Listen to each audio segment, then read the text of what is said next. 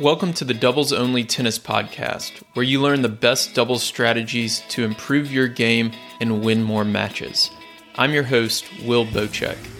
This podcast, my website, and my weekly newsletter all focus on the goal of better understanding the sport of doubles and helping players like you improve faster through actionable advice that you can use in your very next match. My goal is to provide the best doubles strategy resources in the world.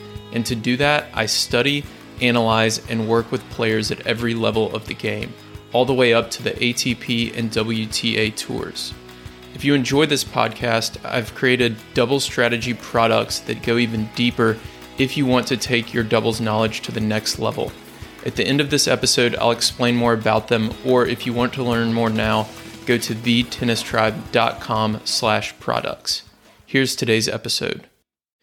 Hey everyone, welcome to episode number two of our listener Q&A series. Episode one was last week, so if you didn't get a chance to listen to that, uh, go back and check that out. I covered how to beat defensive teams and teams that push or lob a lot. I covered how to hit your volleys a little cleaner, including a training aid recommendation and a lot more. And then today we're going to cover uh, down the line versus cross court volleys. We're going to cover how to choose a return side, uh, how to choose a return um, as far as a type of return to hit, whether you should come over the ball or to slice or lob or a chip. Uh, we're also going to cover how to handle players who rush the net, who come to the net um, and put a lot of pressure on you and a few other questions as well. So all these questions are from 3.0 up to 4 5 level players. Uh, and I'm going to use some examples as well as recommend um, another training aid today, um, and then use some examples from uh, some of my matches this weekend. So I played one 9-0 mixed doubles match and then two 10-0 mixed doubles matches over the weekend. Uh, one of which was in over 100 degree heat, so I'm still recovering from that. Uh, but I have some some really good examples that help illustrate and answer some of your questions from those matches. So let's dive into the first question on uh, volleys. So this question is from Leah f- from uh, Washington D.C. She is a four five player, and she asks when coming to the net in doubles, what determines down the line versus cross court volleys? I go line at the net player as soon as possible to isolate the opposing net player, protect against the lob, protect my partner's alley, and push the opponent off the net. Some coaches encourage cross court volleys almost exclusively. Uh, so Leah, similar to almost all of my answers to all of these questions, um, the answer is it depends. This is a very uh, complex question with lots of different situations and factors you need to consider. So I'll walk through as much of this as I can as far as how I think about this um, and some of the things you should consider uh, depending on the type of volley that you're going to be hitting. So, uh, in your question, you mentioned when coming into the net in doubles. So that sounds like you're talking about a transition volley. So I'll talk about that, and then I'll talk about um, volleys once you're already at the net. So with transition volleys, typically you want to hit them at the baseline player uh, because with transition volleys, this is a volley that the goal is to transition to the net. That's why it's called a transition volley. So we do not want to be going for a winner or trying to end the point on this shot typically. And usually the best place to hit this is at the baseline player to apply pressure. Uh, I like to hit my transition volleys really deep in the court because that will push the baseline player back. And even if they do lob, uh, I'm quick enough to be able to get back and cover that. And if they're lobbing from way behind the baseline, that ball's got a lot further path to travel, so it gives me plenty of time to get back to it. If you're playing someone who's a little less uh, mobile, or if you uh, aren't as mobile and can't get back to cover that lob, in that case, you might hit the volley a little bit shorter to try to pull them forward and make for a more difficult shot for them. Uh, that also forces them to pop the ball up so that you can close the net harder and then finish the point off. But regardless, with transition volleys, typically you want to go at the baseline player. So that is usually going to be cross court because you're transitioning from a cross court rally. It could be a serve and volley, a return and volley. Uh, but sometimes if you end up in a down the line rally because you used Australian formation or I formation, or the opponents did that, uh, then in that case, it's going to be a down the line volley. So with that one, it, it's more about hitting at the baseline player versus the net player than it is hitting down the line versus cross court. Uh, the exceptions to this on the transition volley is if I'm able to get far enough forward um, where I'm probably inside the service line and it's a very high, easy, slow ball uh, that I have on my forehand side. And in that case, sometimes I will hit it hard at the opposing net player uh, so that they're in a defensive position. They don't have time to react. Even if they do react to that, I'm still closing, and they're probably going to give me a weak ball to finish on the next shot. Um, that's probably the only exception on transition volleys. If the ball is around my waist or even lower, um, I'm always going to go with that baseline player. Uh, and then the depth is going to kind of depend on um, some of the things I talked about earlier. Uh, in general, keeping it closer to the middle of the court is going to be better for that as well. So you don't give them angles for a passing shot or for a uh, an easy cross court lob. So that's how I think about transition volleys. If you're already at the net, there's again tons of factors to consider. So the location of the ball is super important. Um, if you are stretched out, let's say you're poaching from, uh, you're standing in the ad court, you're at the net, and you're poaching across towards the deuce side with your forehand if you're right-handed. So if you're if you're stretched, you might catch the ball a little late and you're going to go down the line there, which could be at the net player or it could be behind the net player into the doubles alley, uh, depending on your your skill level and where you want to aim, where you're comfortable aiming. If it's into your body, a lot of times it's easier to go cross court because you can catch that volley out in front of you. So there's a good drill uh, that I went over with Dan Kiernan on the podcast. He coaches uh, Lloyd Glasspool and Harri Heliövaara, who are a top uh, 10 doubles team. And he has players stand with their elbows over the net. So this is kind of an illegal volley drill. But if you stand with your your legs and your your hips right on the net, your elbows are over the net, and have a coach or, or a ball machine feed uh, balls right at you and just practice catching the ball out in front.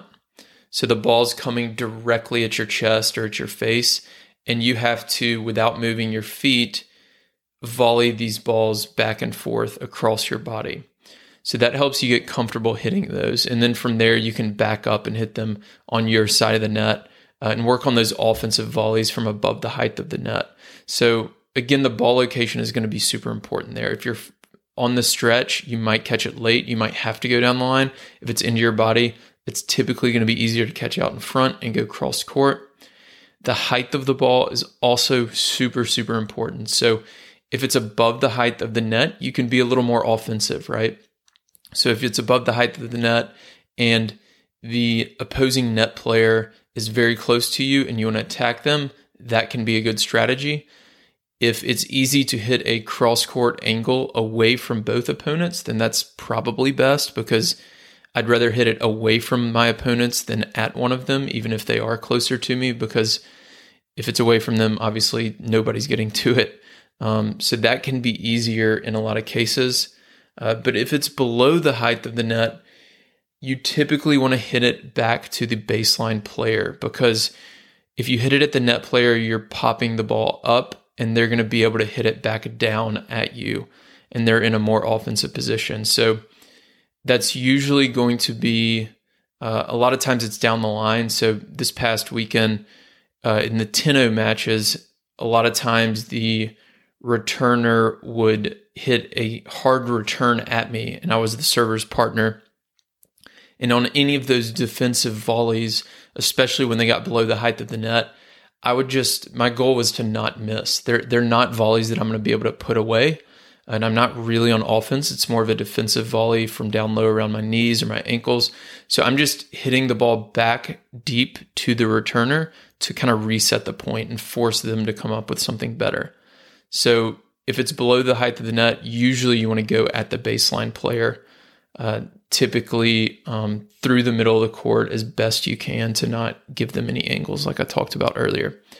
A lot of this is also going to depend on how close you are to the net. So, on some of those high volleys, like I talked about earlier, if you're really close to the net, it's easiest to go across your body and put the volley away.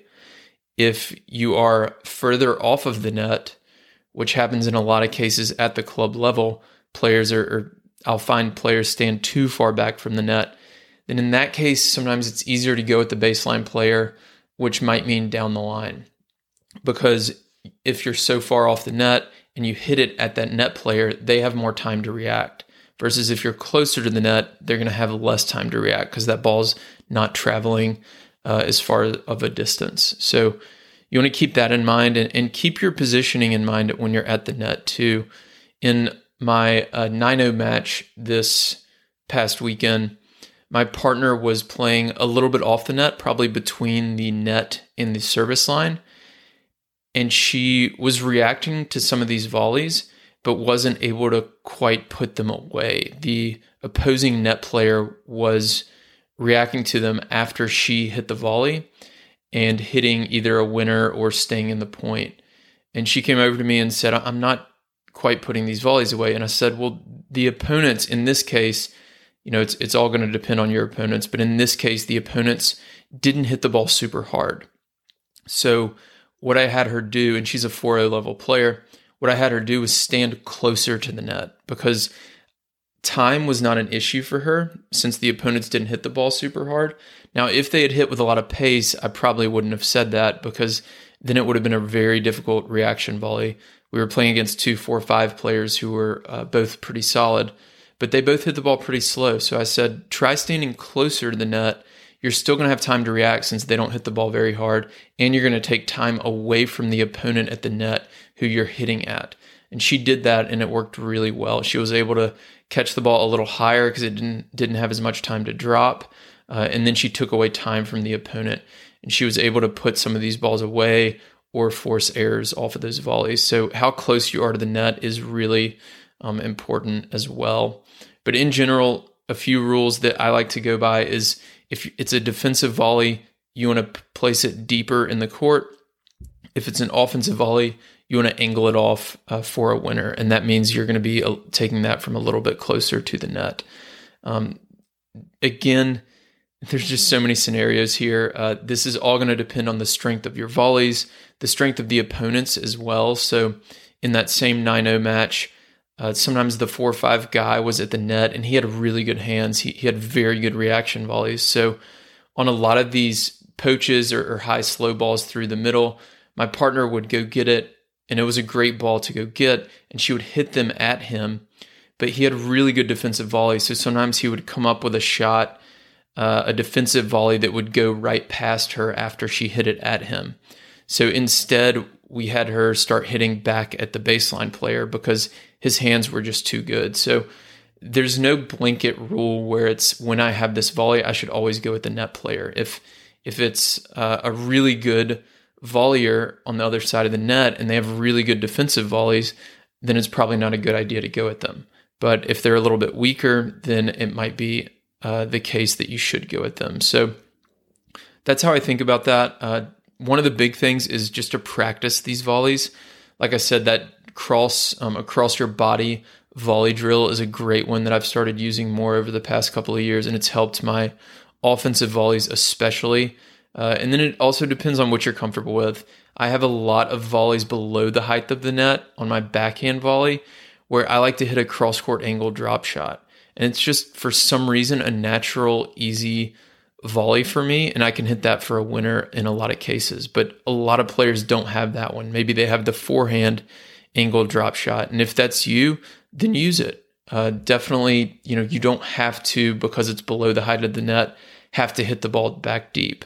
Uh, if it's a shot that you're comfortable with, hitting a cross court angle drop shot, go for it. Um, I've got uh, more information on net play strategy in my ebook, so you can check that out as well. I've got graphics that describe the best volley targets as well as drills.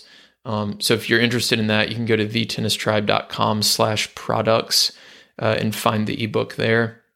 And you'll learn a lot more about net play and positioning, uh, as well as um, some of my favorite drills and tactics and volley locations. So that was a long answer, but that is a, a really fun topic to talk about for me and also a very complicated one. Uh, and I think it's really important um, that a lot of club level players miss, um, especially in terms of choosing the right target and then also positioning themselves uh, in the right spot. Because sometimes players will finish the point and think that there was something wrong with their technique, when in reality, they either weren't close enough to the net or they chose the right uh, or, or, chose the wrong uh, target to try to hit their volley. So, uh, thank you, Leah, for that question. That, that was a really good one. Um, next, we're going to talk about choosing different return sides.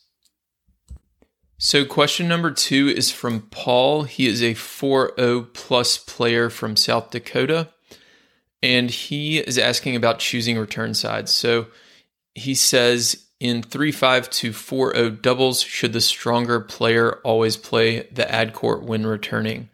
How about when the team has a righty and lefty? Who plays the ad court then? So, this is a great question, Paul. Uh, and there's a lot of misconceptions about choosing return sides that I'll go over here in a second. Uh, so, the ad court player should be the stronger player is a big myth in doubles. I do not agree with it. I've talked about it in the past I did a podcast episode with Steve Smith, who is a, a fantastic coach who's been around a long time and coached a lot of uh, current pro players.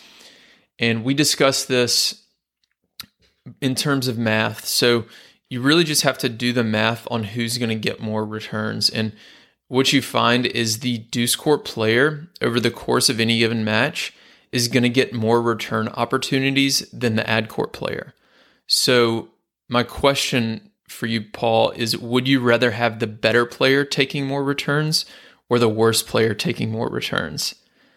So the answer is probably the better player. So how this works out is in 40 15 or 15 40 games. So if you're serving at 40 15, then you're serving to the deuce court, right? If the game ends on that point, if you serve and let's say you serve an ace, the game ends and it was you won that game at 15.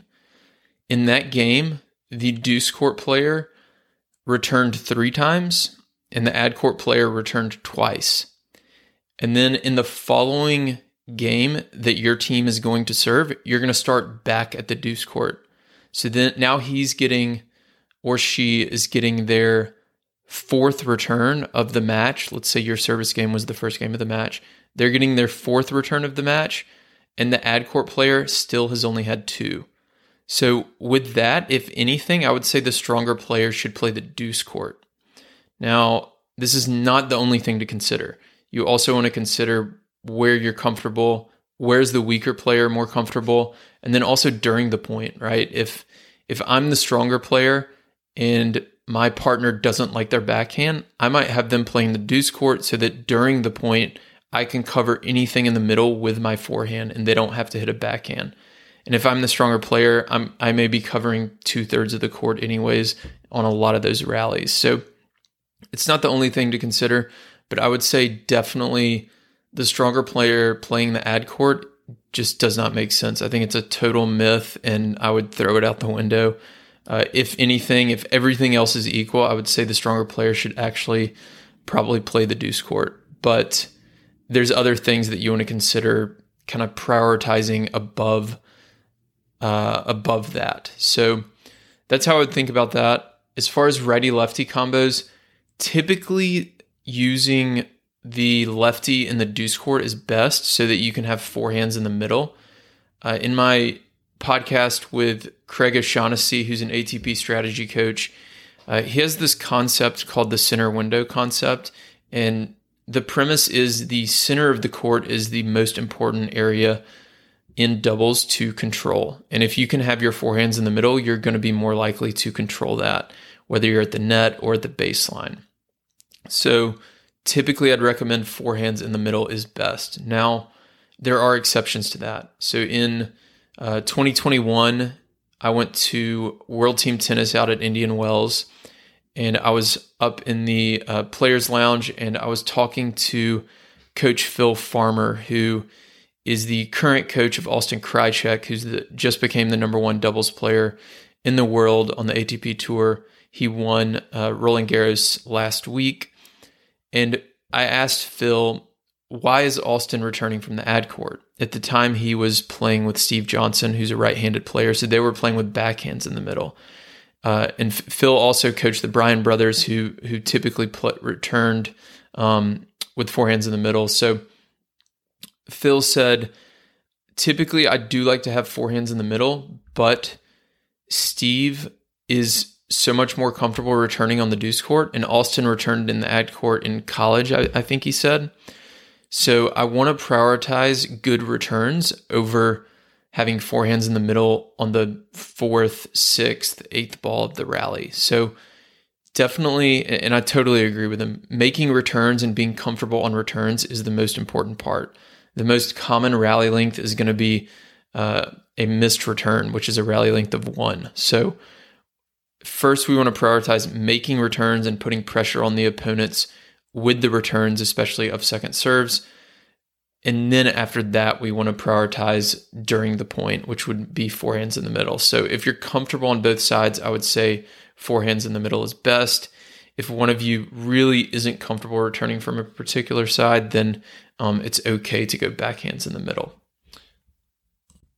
So the third question is from Brian. He's a 4 0 player from Texas and he's asking about people rushing the net. So he says, I'm having a lot of trouble with people rushing coming to the net, and I feel a lot of pressure because they'll win a lot of points just by being there. How do I handle that?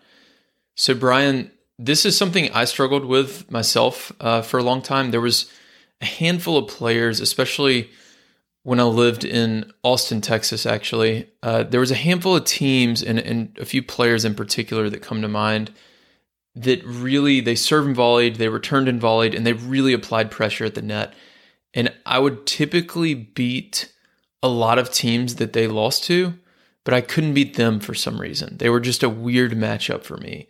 And if you looked at all of our results throughout the season, you would think that uh, my partner and I w- should be beating this team, but it, it, was just an unusual matchup, and I really had a lot of trouble because they they would beat me to the net and they would apply so much pressure.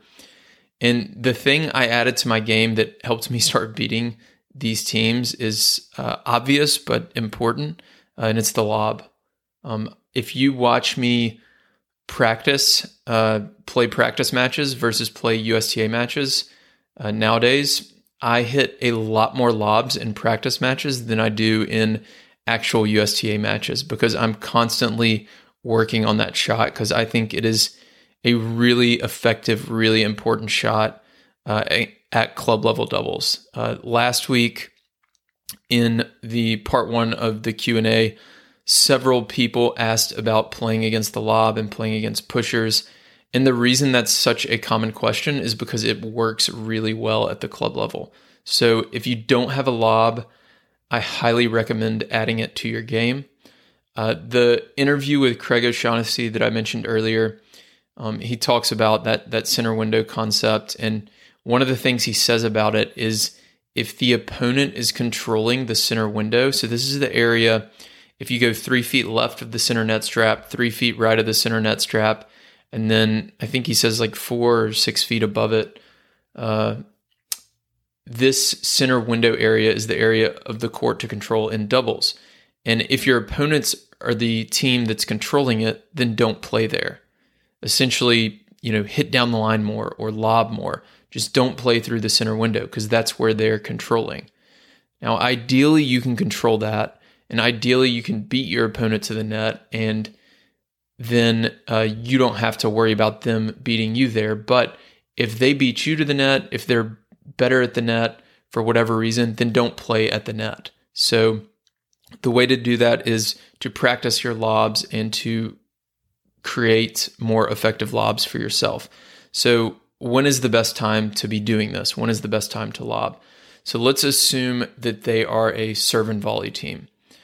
If they are, typically for your return, you have a few options. If you're comfortable with the lob return, the lob return down the line, especially from the deuce court, can be super effective to keep them off of the net. But if it's a serve and volley team, stepping forward on your return and hitting a good return can still be effective. But then that first shot after the return, once they're already at the net, if they're putting a lot of pressure on you and they're rushing the net, that's the one you need to practice hitting the lob on. So if you're serving and they're returning and volleying, it's it's the exact opposite, right? So you hit the serve, they hit the return. You can hit your first one cross court as they come forward and hopefully get the ball down at their feet. But once they're already at the net, you've got to practice immediately throwing that lob up. In general, there's a few rules about an effective lob that can help. So, lobbing over the backhand side is more effective than lobbing over the forehand side for obvious reasons. Lobbing cross court is easier than down the line because you have more court to work with.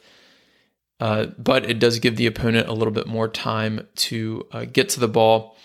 And then also taking the ball early will help get the lob over the opponent's head faster. So if you're lobbing from, say, five feet behind the baseline, you're going to hit the ball, the opponent's going to read it, and that ball's got a long way to travel before it gets over their head. So they have a lot of time to get back and recover. If you hit the ball um, you hit that same lob from two feet inside the baseline, it doesn't have to be quite as good of a lob because it's got less of a distance to travel. So it's going to get over their head faster. So that's something a lot of players kind of miss. Uh, if you're able to step forward and hit that lob, catch the ball early and hit the lob from uh, inside the baseline, it doesn't have to be as good. It'll get over their head faster and you'll be able to get them off the net. Uh, in general, those are a few rules that you can follow to make a more effective lob, but practicing your lob is going to be the most important thing. So if you can do that uh, in drills, in practice matches that where you're not worried about the score as much, uh, you've got to work on those lobs to get them off the net. Uh, and then the other thing to keep in mind is sometimes you are going to have to back up to defend. So if they're leaving their volleys short, then you're going to have to step up. But a lot of players will volley with really good depth and attack the net. So in that case, you might have to return and then back up to buy yourself some time, or serve and back up to buy yourself some time. So this is all is is going to be opponent dependent, but keep those things in mind. Practice your lob, and I think that's going to neutralize and cause the or force the opponent to come up with a plan B because it's going to push them off the net. You're going to win more points off that lob if you're able to hit it with uh, good depth um, and get them uh, backing up off of the net. So, next we have a question from Greg about returning serve. So, Greg is a a 3 5 player. It sounds like he just got bumped down to, to 3 0, and he lives in Tennessee and he is 63 years old. So he's playing uh, senior 50 plus tennis. And he asks, The weakest part of my game is serve return. I never know whether to try to come over the top of the ball, slice it, chip it, lob it, bunt it, etc. Help. Uh, so, Greg, I've got a few solutions for you that hopefully will help. Uh, my first rule on returns is to focus on not missing them. So, I don't care if you come over the top of the ball, if you slice it, if you chip it, if you lob it, if you bunt it. It doesn't matter to me as long as you don't miss. Uh, so that's the first rule on returns, especially against first serves. Focusing on getting the opponent to play uh, is the number one thing you can prioritize. Uh, the like I said earlier, the most common type of point in tennis is a missed return. So focusing on not missing is number one, regardless of how you get the ball back. Uh, the best strategy as far as deciding should I hit out on this one and come over the ball? Should I chip it? Should I step forward and bunt it? It's going to depend on the type of serve that the opponent's hitting, the aggressiveness of the net player, uh, as well as your comfort level with each of those. So, For myself, if the opponent, I know this is a little different because they're probably not using kick serves in, in 3 5 and 3 0, but if my opponent's hitting a good kick serve, I like to step forward and take it early. If they're hitting a slice serve um, or a flat serve, I like to step backwards, buy myself some time, and take a slightly bigger swing. So at the 3 5, at the 3 0 level, uh, there's probably not as much variation, but I do know um, a lot of players will have a, a, good slice serve on their first serve sometimes, or they'll flatten it out a little bit. So you want to adjust accordingly. And a, a few common mistakes that I see are players not adjusting their position on the return based on the opponent's serve. So forward and backwards is a big one. If the opponent is hitting a really hard flat serve, I see this all the time actually. The opponent has a really hard flat serve for their first serve. You're standing behind the baseline to uh, hit the the return of serve. They miss their serve, and their second serve is a really slow. Maybe it's a slice serve that lands short in the service box, and you end up running forward, uh, but you don't adjust your position. You stand behind the baseline on against their first serve as well as their second serve, even though it's two totally different serves. So focus on adjusting your position based on the type of serve that's being hit. That's typically going to uh, be more about pace than anything else. Uh, another common mistake on return of serve is swinging too big. That's more of a technical flaw that a lot of players have. With that, you have to uh, really just practice it. There's a training aid that I'll mention here in a second that I uh, recommend um, that's not very expensive that you can try out that might help with that. And then another common mistake is when players move backwards. So you really want to split step forward and have a little bit of forward momentum on the return of serve and keep your swing kind of short, compact, uh, and catch the ball out in front. You mentioned that you are 63, so I assume you're playing 50 plus or 55 plus uh, doubles in, in that case, um, and, and especially since it's 3 5 and 3 0 doubles, focusing on, on not missing is your number one priority. You might try just using a continental grip on all your returns and practice just chipping it or bunting it back cross court. There's a few keys with this, and there's some targets that I'd like you to, to use when you practice this. So the first target's going to be just deep cross court if you set up some cones, uh, I like to use these lines that I, I purchased on Tennis Warehouse um, to set up kind of a general target area rather than a specific uh, point like a cone does. But what I'll do is uh, set up a target area between the service line and the baseline with those lines.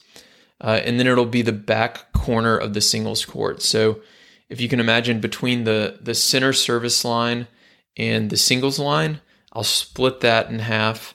And then between the service line and the baseline, I'll split that in half. So that back corner of the singles court, I'll set up some lines. And then maybe in the middle of that, I'll put uh, a cone or two. And that'll be my target area on the returns. So that's a really good cross court return with solid depth that the opponent, uh, opposing net player probably can't poach on. So that's your first target. The second one is going to be around the service line. So this would be against players who either serve and volley or um, maybe they're not quite as mobile if they're a little bit older and they serve and back up after their serve, and you want to try to bring them to the net where they're less comfortable. You can practice using that continental grip, chipping it, uh, and having it land around the service line area. You can target uh, the opposite service box um, and pick out a corner of that uh, that's maybe six by six feet. And then the last area to target, and this is a great return to practice as well, is the lob down the line. So you can set up another target down the line and practice that lob down the line return, which can get the opponent kind of switching uh, and, and hitting a running shot, which might be a little bit more difficult. So if you can, with a continental grip, get all three of those returns down, that might simplify it for you and, and just create kind of a go-to return strategy that you don't really have to think about. Should I come over the top of the ball? Should I lob it? Should I chip it? And so on. Um, so practicing those can be super, super helpful. Um, in my return ebook, I do have more tactics that you can use from the deuce and the ad court. Uh, so you can go to thetennistribe.com slash products if you want to check that out. Um, but in general, th- those are probably some good places to start. And the big thing with the return is just to keep it simple. Uh, the earlier you can take it, the better, especially if you're going to use this continental grip. Uh, if you can take it from inside the baseline, that'll just take away any uh, ability to poach from the net player and take time away from the server as well. Uh, and there's a training aid from on court, off court called the backswing solution. So if you go to my website and you go under, let me pull it up here. If you go under gear reviews and then tennis equipment and then click on training aids, you'll find it in that blog post uh, by Joe Dinoffer. He is the founder of On Court, Off Court, and they've got tons of really good training aids. One of them is called the backswing solution. So it helps you uh, not take a backswing on your volleys as well as your return of serve. So that might be a good one for you to purchase and then practice with that continental grip hitting uh, some of those returns. Just have your partner hit serves to you and you uh, set up those target locations I talked about earlier and practice hitting those with this backswing solution on um, so that you don't have a big backswing, um, assuming that, that that is one of the problems for you, which it is for a lot of players.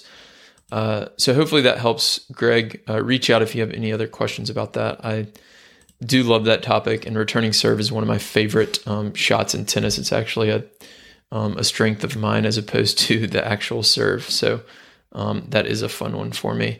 Uh, so next, we're going to talk about getting beat through the middle, and this is going to be our last question I'm going to get to today. So this next question is from Ping. He lives in the UK and is a local league team player. Ping asks, "My question is about a specific situation." how to avoid being passed in between myself, the net player, and my doubles partner, the baseliner. So, Ping, this is a good question. Uh, and like all the other question, it's going to depend on uh, your relationship with your partner. But I, I think the important thing here is you need to be communicating with your partner on this. When the ball goes through the middle, which of us is in the best position to take the ball? So, if you get beat, talk with your partner after the point and say, you know, you're at the net, so you get first access to the shot. So you should be saying, hey, I'm not comfortable with that volley. Is that a shot you can cover? And if they say, no, I, I didn't really have a good shot at that, then there's something else you'll need to change that that led to that shot. Maybe you left them a short ball that was easy for them to take through the middle, or maybe you need to mix up your your serve formation, or maybe you need to play two back, because if they're getting if your opponents are getting into a position where they're able to beat you through the middle in a way that neither of you is comfortable taking that middle ball then you've got to diagnose that and ask why that happened and figure out how to come up with a different solution. Uh, in general the net player like i said has first access to this so they should be able to take the ball through the middle but uh, if it's a difficult volley, for example, if you're standing on the deuce court and you have your backhand volley in the middle and the opponent hits a good low ball through the middle, you probably don't want to be stabbing at a low backhand volley. So instead, you're going to let that ball go and let the baseline player take it. But if you're on the ad court and you have your forehand volley in the middle and you're more comfortable with that, and it's more of a slow ball that you can pinch towards the middle and hit a high forehand volley, in that case, you should probably take that one as the net player. So, just with that example, you could tell there's a difference between the deuce and ad court, right? Is your forehand or backhand volley in the middle? And then what about your partner at the baseline? Is their forehand or backhand ground stroke in the middle? In uh, my 9 0 match this past weekend, for example, I was playing the ad court. So my partner uh, was a 4 0 lady, lady, excuse me. Uh, she, um, she was playing in the deuce court and she was a lefty, actually. So she had her forehand volley in the middle but the opponent had uh, some really good ground strokes and they hit several times they hit some really solid uh, ground strokes through the middle of the court that she hit with her forehand volley at the opposing net player which was the four of five guy i was talking about earlier and he had really good hands so what i told her after a few of them where she hit a good volley at him, but he had a good reaction volley and was able to put it away. I told her to just leave that ball so that I had a forehand ground stroke in the middle. Um, so in that case, since I was stronger than my partner, it was better for her to leave that ball. But when the opposite was true and she was back at the baseline rallying, I was at the net. I took all those forehand volleys in the middle that I could, knowing that she's a 4 player rallying against a higher level 4 5 player, which is a bad matchup. So I'd rather go ahead and interrupt that with my forehand volley uh, and try to create some pressure on the opponent from the baseline. So you have to think about do you have a forehand? Do you have a backhand? Uh, what's your strength um, or skill level in terms of the relationship between yourself and your partner? Are you the stronger player or are they the stronger player? Uh, to determine who should cover this middle ball. In the uh, 10 0 matches that I played recently, we both covered the middle about equally because we're both 5 0 players. We were both about the same skill level. Uh, my partner in this one was also a lefty, and she has a, a good forehand volley. So any balls that came through the middle, we were taking with our forehand volley and not covering for um, or not letting the baseline player hit those. Now, if they hit a quality low ball where it's going to be a difficult low forehand volley, we might leave it and give the opponent um, or give our partner the baseline a forehand ground stroke because they have more time to react to that uh, that shot. So hopefully that helps. Uh, if you have more questions about that, definitely um, shoot me an email. But um, again, it's going to depend on just a, a, lot of a lot more information than I think um, you gave in that that question. But that's how I would go about thinking about it. So. This turned into a pretty long episode, everyone. Uh, thank you all for staying with me. Hopefully, this all um, this helped you all out. Uh, and we'll do another one of these in the future. Um, this was a lot of fun. A lot of these questions I've answered in the past, but they're great to revisit. A lot of them I've learned new drills and changed my mind on, or learned about new training aids that might help. Um, so I'll link to everything that I discussed, um, including uh, previous podcast interviews, uh, the backswing solution training aid, uh, the ebooks, and everything like that in the show notes. Um, thank you all for listening again, and I will talk to you soon. Thank you for listening to this week's episode of the Doubles Only podcast. If you're interested in diving deeper into any topics I discuss, I've created double strategy products that allow me to bring you more podcasts and other doubles content without relying on paid ads. I have ebooks and courses that help you make better strategic decisions during matches and become the smartest player on the court. Go to thetennistribe.com slash products to learn more. You can also join my free weekly double strategy newsletter that includes video lessons and more on our homepage. If you want to connect, you can find me on Instagram, Twitter, and Facebook, or email me directly, will at thetennistribe.com.